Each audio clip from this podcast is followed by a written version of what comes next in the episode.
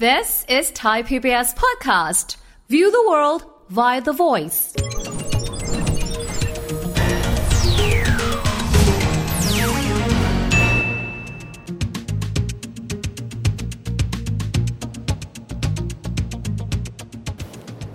สวัสดีครับ ขอต้อนรับเข้าสู่เศรษฐกิจติดบ้านนะครับ และวันนี้กับเรา 2 คนผมวิทย์สิทธิเวคินนะครับผม ดิชาร์ดวัชราคิดครับ บ้านเราระยะหลังๆจะพบนะครับว่ามีการพัฒนาเรื่องการขนส่งระบบรางค่อนข้างเยอะครับ เราจะมีเรื่องของตัวรถไฟฟ้านะครับในเขตกรุงเทพมหานครและปริมณฑลหลายสายที่เกิดขึ้นมา บางทีเราดูแล้วเกิดความสับสนนะครับ องค์กรต่างๆ ที่เข้ามาเกี่ยวข้องก็เยอะเหลือเกินนะครับไม่ว่าจะเป็นรอฟม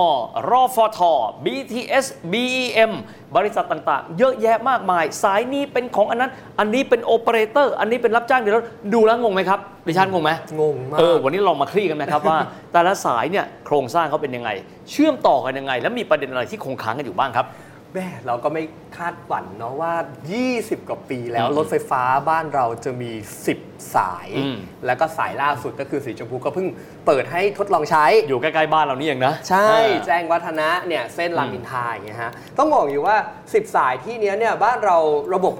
การเดินรถค่อนข้าง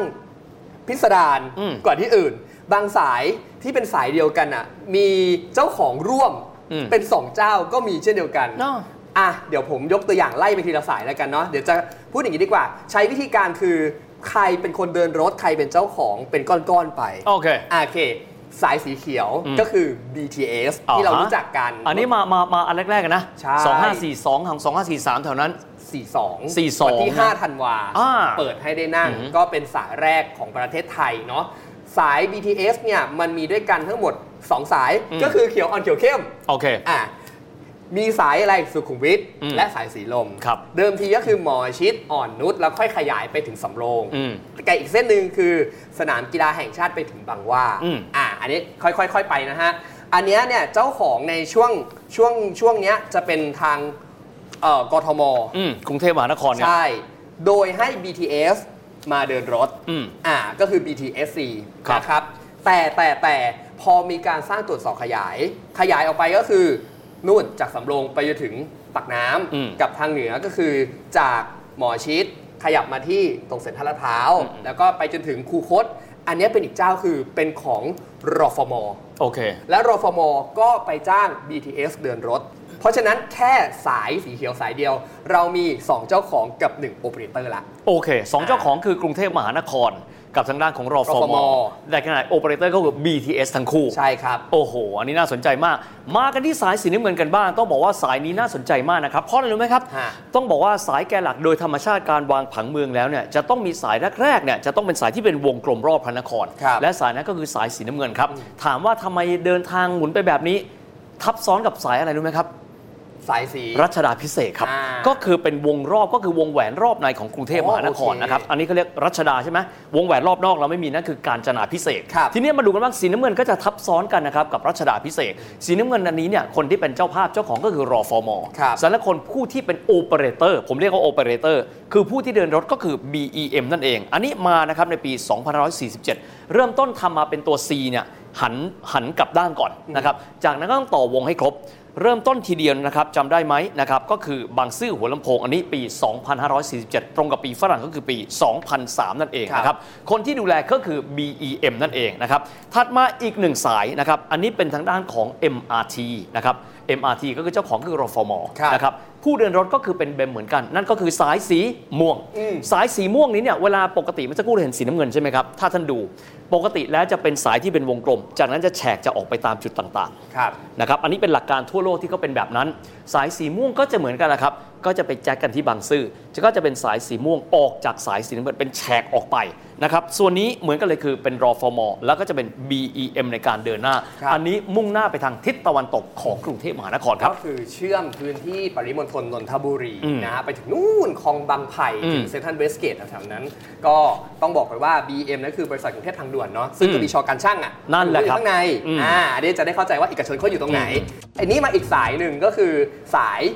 Airport Link อืม อ่า Airport Link เนี่ยก็คือพูดตรงๆก็คือเชื่อมจากพญาไทตรงบีเทพ อืม พญาไทนะฮะไปที่ สนามบินสุวรรณภูมิ อืม เดิมที่ต้องเข้าใจก่อนว่า เส้นทางเนี้ยเป็นเส้นทางที่การรถไฟแห่งประเทศไทยรับผิดชอบ ครับ เขาตั้งบริษัทหนึ่งขึ้นมาคือบริษัทรฟฟท ก็คือบริษัทรถไฟฟ้าของรฟม มีฟอสองตัวรอฟฟท ใช่ ไม่ใช่ไม่ใช่ จ้ะ ติดอ่างนะรอฟฟท อ่ะฟรฟทรฟท คือการรถไฟแห่งประเทศไทย อืม อันนี้คือรฟฟท ก็คือ ม บริษัทรถไฟฟ้าของรฟท นะครับ ฮะ เพราะฉะนั้นเขาก็ตั้งบริษัทเนี้ขึ้นมาเดินรถในช่วงหนึ่ง อืม แต่โอเคแหละ ด้วยความที่มันเป็นรัฐวิสาหกิจ ปัญหาของรัฐวิสาหกิจก็คือ การบริหารจัดการที่มันมีประสิทธิภาพ อืมอืม ปัญหาเรื่องของการแบกคอสติ้ง เรื่องของการที่เอ่อไม่สามารถที่จะซ่อมบำรุงได้ อืม ปัญหาของการที่จะหาพื้นที่ให้เอกชนมาเช่า มันมีเงื่อนไขติดขัดไปหมด สุดท้ายแล้วปัจจุบันนี้เขาให้ทางด้านของบริษัทที่ตั้งใหม่ของทางเครือเจริญโคกพันธ์หรือ CP อืมอืมอืม ชื่อว่าไอรา อ๋อ มาเดินรถสาย Airport Link ครับ เชื่อมต่อกับสายที่เชื่อมระหว่างสนามบิน 3 สนามบิน โอเค รถไฟความเร็วสูงอีกหนึ่งเส้น ครั ก็ บ คือวิ่งทับซ้อนกันไปเลย อืม อันนี้เป็น อืม ของ CP บริษัทในเครือ CP อืม ทีนี้มันก็จะมีอีกจุดหนึ่งที่เป็นของการรถไฟ ครับ ที่ดูแลก็คือ รถไฟฟ้าสายเชื่อมชานเมืองก็คือสายสีแดง ครับ อ่าก็คือจากบางซื่อลังสิตบางซื่อตลิ่งชัน อืม อันนี้ก็อยู่ในการดูแลของทางด้านของรอฟอฟอทเหมือนกัน อ๋อโอเค โดยเป็นการวิ่งแบบชั่วคราวไปก่อนนะ ครับ เพราะสไตล์บ้านเราก็คือว่า รัฐลงทุนก่อสร้างโครงสร้างพื้นฐาน ให้เอกชนมาสัมปทาน และเอกชนต้องมีสิทธิ์ในการสัมปทานการเดินรถด้วย อืมอืม เพราะฉะนั้นตอนนี้สายสีแดงซึ่งถือว่าเป็นสายรถไฟชานเมืองหรือว่าคอมมูเตอร์ ยังไม่มีเจ้าภาพฝั่งเอกชน อ๋อ มาเดินรถ รอฟฟท เลยต้องเดินรถเองชั่วคราวไปก่อน อันนี้น่าสนใจนิดนะครับ ถ้าเกิดเรามองนะครับรถไฟฟ้าโดยทั่ว ๆ ไปนะครับ ผมขออนุญาตในแง่ของเทคนิคแบ่งออกเป็ ครั น บ สองอย่าง แบบที่หนึ่งก็คือรถไฟฟ้าที่เราใช้กันทั่ว ๆ ไป สังเกตไหมครับ รู้ไหมว่าความเร็วมันวิ่งเท่าไหร่ แต่ก่อนไม่เคยรู้นะครับ อันนี้หมายถึง BTS BTS ทั่วๆไป 35 กิโลเมตรถึง 40 กิโลเมตร มันไม่สูงนะครับ แต่โมเมนตัมมันมาแรง ครับ ไฟฟ้าที่มันใช้ไม่เยอะครับ เขาจะใช้ไฟฟ้าที่ออกมาทางตัวราง ราง จากนั้นเนี่ยรถไฟฟ้าพวกนี้ก็จะมี collecting shoe สามารถดึงไฟฟ้าแล้วเอาไปใช้ แต่ในขณะรถไฟชานเมืองวิ่งระยะไกลกว่าครับ จะเห็นว่าจะมีเสาไฟฟ้าขึ้นมา เขาเรียกแผ่นโตกราฟเรียกว่าแหนบรับไฟ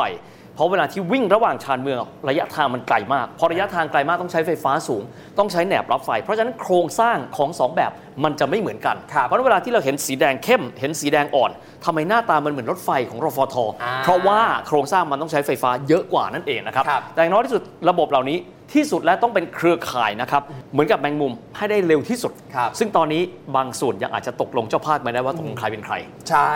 ก็มันเป็นสเปคเดียวกับรถไฟความเร็วสูงแหละ อืม เพราะมันต้องมีแพนโดรกราฟมีแหนบรับไฟอยู่ข้างบคนรับ เนาะ เพราะว่ามันต้องอัปเกรดต่อไปหลังจากที่ทุกวันนี้มันวิ่งที่ อืม 160 max speed นะ ครับ แต่ว่ามันกลายเป็นรถไฟที่วิ่งวิ่งชานเมืองด้วย อืม มันอาจจะเพิ่ม max speed ขึ้นไปได้อีก อาจจะไปถึง 200 250 กลายเป็นรถไฟความเร็วสูงได้เช่นเดียวกัน อืม อันนี้ขยับมาอีกนิดนึง อันนี้ก็จะเป็นอีกโมเดลที่แปลก อืม ก็คือสายสีทอง ครับ สายสีทองก็คือถ้า มี ใคร ไม่ อยู่ กี่อันนี้สั้นที่สุดป่ะ สั้นที่สุดประมาณ สั้นที่สุดนะ แบบ สามสถานีอะไรอย่างงี้ป่ะ โลนิดนิดๆ อ่า ใช่ก็คือพูดตรงๆนะ คนก็จะชอบพูดล้อว่าประมาณเป็นรถไฟฟ้าสายคอนสยาม อ่าโอเคเพราะเข้าไปตรงนั้นพอดี ใช่ก็คือเชื่อมจากสถานีกรุงธนบุรี เป็นรถไฟร้อยยางนะฮะ เชื่อมกับเอ่อไอคอนสยาม อืม ไปถึงสถานีคลองสารแล้วก็จะมีการต่อขยายไปถึงสถานีประชาธิปกไปประมาณสักหนึ่งกิโล ครับ แต่ปัจจุบันก็คืออ่ะโอเคกรุงธนบุรีถึงสถานีคลองสารผ่านหน้าไอคอนสยาม อันเนี้ยมันเป็นโมเดลแปลกๆ ก็คือ เจ้าของคือบริษัทกรุงเทพธนาคม ก็คือเป็นบริษัทของกทม อืม โดยที่จ้าง BTS เดินรถ แต่งบการลงทุนมีสนับสนุนมาจากหน่วยงานเอกชนในท้องที่ก็คือคนที่เขาลงทุนสร้างไอคอนสยาม อ๋ นี่แหละ อโอเคโอเค อ่าส่วนต่อขยายที่จะขยายไปจนถึงสถานีประชาธิปกตอนเนี้ยน่าจะยังอยู่ในช่วงของการพิจารณาพอสอยู่ ครับ เพราะไปดูตัวเลขของคนที่เขาเดินทางโดยรถไฟฟ้าสายเนี้ยมันน้อย อืมอืมอืม มันน้อยแบบแปลก ครับ มันก็อาจจะต้องดูความคุ้มค่าว่าจะคุ้มค่าไหมถ้าต่อไปอีกหนึ่งสถานี อ๋อ และสถานีประชาธิปกเนี่ยมันก็จะไปเชื่อมต่อกับสถานีรถไฟฟ้า ที่จะเป็นสถานีรถไฟฟ้าที่เป็น heavy rail อีกหนึ่งสาย อันเนี้ยผมต้องไปเช็คก่อนว่าไม่แน่ใจว่าเป็นสายสีม่วงใต้หรือว่าสายสีแดงที่เป็น missing link อืมอืม เชื่อมเพื่อที่จะให้สามารถกระจายคนออกจากอีกฝั่งหนึ่งได้เช่นเดียวกัน ครับอืม อันเนี้ยอยู่ในแผน ครับ แต่จะสร้างเมื่อไหร่ยังไม่รู้ อือหือ ถ้าอยากไปอีกหนึ่งสายก็คือขอเอาสายที่มันเพิ่งเปิดล่าสุดละกันภายในปีนี้ สีเหลือง อ่ากั กับสีชม ชม พู พูชมพูนี่ใกล้ๆกับไทยพีบีเอสเรานะ ใช่ อืมอืม สเปคเดียวกันเลย ครับ รถแบบเดียวกันเลย อืม ท้ายแบบเดียวกันเลยก็คือเป็นรถไฟโมโนเรลคือจริง ๆ มันคือรถไฟรางเดี่ยวแหละ ครับ เป็นแบบล้อยาง อืมอืม ซึ่งรถไฟรางเดี่ยวเนี้ยเป็นแบบขับเคลื่อนอัตโนมัติพูดง่ายๆคือไม่มีคนขับ ออโต้ไพลอต ใช่ ก็คือใช้การสั่งการผ่านศูนย์บัญชาการอะไรเงี้ยแล้วก็วิ่งไป เราโดยโดยเอ่อเจ้าของโครงการเนี่ยก็ต้องบอกว่าก็เป็นของรฟม ครับ อ่าแต่ผู้ที่ให้เดินรถเนี่ยเป็นบริษัทลูกอีกทีหนึ่งของ BTS ที่ไปถือหุ้นด้วย อ่ะโอเค ไม่ใช่ BTS เดินรถเองนะ เป็น BTS บริษัทลูก เป็นบริษัทที่ BTS ก็ไปถือหุ้น แล้วก็ให้บริษัทเนี้ยมาเดิน เป็น รถ operator ใช่ มันก็เลยแบบมีความซับซ้อนในการแยกย่อยย่อยย่อยย่อยไปอีกแบบนี้ พูดง่ายๆ คือระบบรถไฟฟ้าบ้านเรามี 2 แบบ ครับ ก็คือ 1. เป็นแบบที่ผู้ก่อสร้างเจ้าของโครงการเดินรถเอง อืม อันเนี้ยก็คือทางรถไฟฟ้าสายสีแดง ครับ ก็คือของการรถไฟแห่งประเทศไทย รัฐทำเองทั้งหมด ถูกต้อง ณเวลานี้ผ่านรัฐวิสาหกิจ กับอีกหนึ่งก็คือเจ้าของโครงการเป็นของรัฐ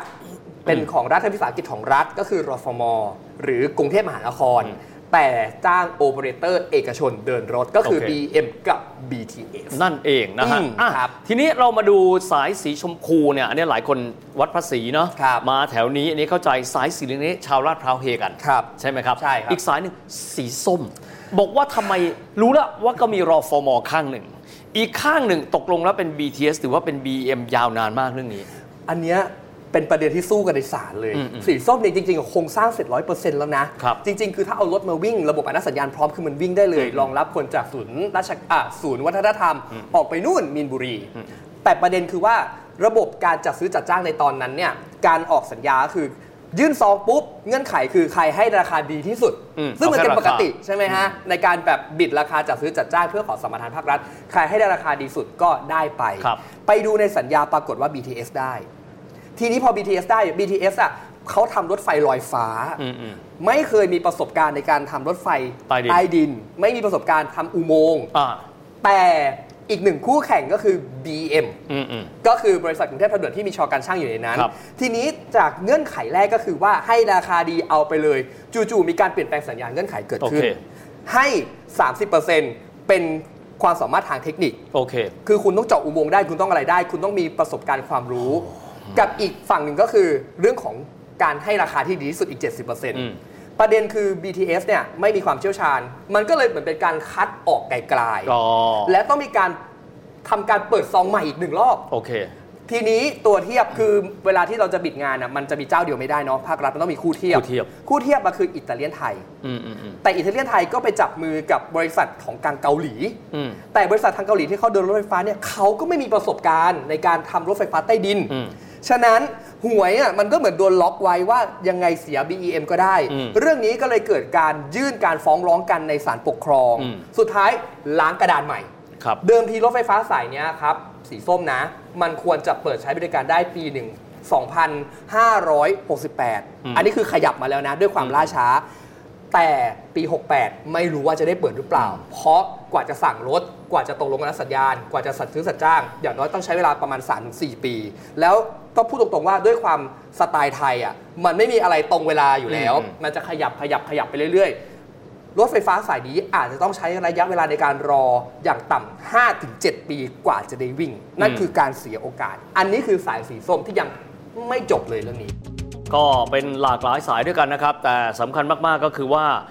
ท่านหลายหลายๆท่านอาจจะรู้สึกว่าทำไมมาก่อสร้างเอาตอนนี้ ต้องบอ ครั ก บ แบบนี้ประเทศอื่นเนี่ยเขามีโครงสร้างพื้นฐานก่อนแล้วค่อยๆสร้างเมือง แต่ประเทศไทยแตกต่างกันครับ คือเรามีเมืองแล้วเราจึงค่อยมาสร้างโครงสร้างพื้นฐาน คทัรับบเข้าไป เพราะฉะนั้นก็จะกินพื้นที่จราจร แต่ว่าอยากให้เสร็จให้เร็วที่สุดนะครับ เพราะว่า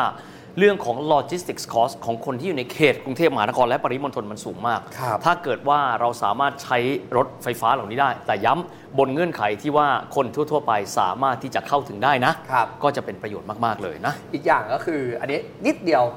เรามีรถไฟฟ้ามา 20 ปี แต่เราไม่มีตัวร่วม อืมอืม อ่ะซึ่งจริง เพ ๆ ราะหลา อ่ะ ยบริษัทมาก ใช่ 2 คือเราไม่สามารถเฉลี่ยค่าใช้จ่ายจากการเดินทางรถไฟฟ้าอย่าลืมนะฮะว่าถ้ารถไฟฟ้าเนี่ยไม่มีนโยบายรถไฟฟ้าลดราคาแบบช่วงเนี้ยจริงๆมันคือการเอาภาษีมาซับซิดีนั่นแหละ เราจะต้องจ่ายค่ารถไฟฟ้าถ้าใครอยู่สมมุตินะ อยู่รัตนาธิเบศจะมาทำงานที่สยาม อืมอืม คุณจ่ายค่ารถไฟฟ้าเนี่ยประมาณเกือบ 30%ของรายได้ หรือบางทีอาจจะเยอะด้วยซ้ำคิดเป็นค่าแรงต่อวัน ถ้าเปรียบเทียบก็คือสิงคโปร์เนี่ยค่ารถไฟฟ้าเขาอ่ะมันน้อยกว่า 10%ของเงินได้ อืมอืม เราถือว่าเป็นประเทศที่จ่ายค่าใช้จ่ายการเดินทางด้านการคมนาคมสูงเป็นอันดับต้นของเอเชีย อืม ฉะนั้นเราก็ต้องมาดูกันแล้วกันว่ารถไฟฟ้ามันเยอะก็จริงนะ แต่ถ้าหากว่าไม่สามารถที่จะบริหารจัดการแล้วก็เฉลี่ยให้แบบมันมีราคาที่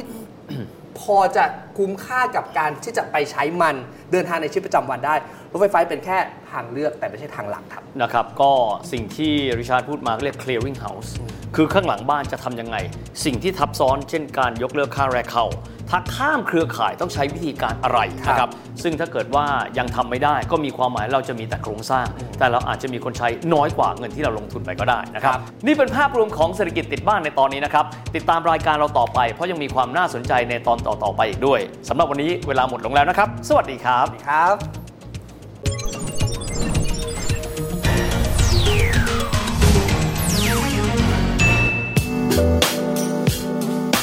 ติดตามรายการทางเว็บไซต์และแอปพลิเคชันของไทย PBS Podcast Spotify SoundCloud Google Podcast Apple Podcast และ YouTube Channel ไทย PBS Podcast Thai PBS podcast. View the world via the voice.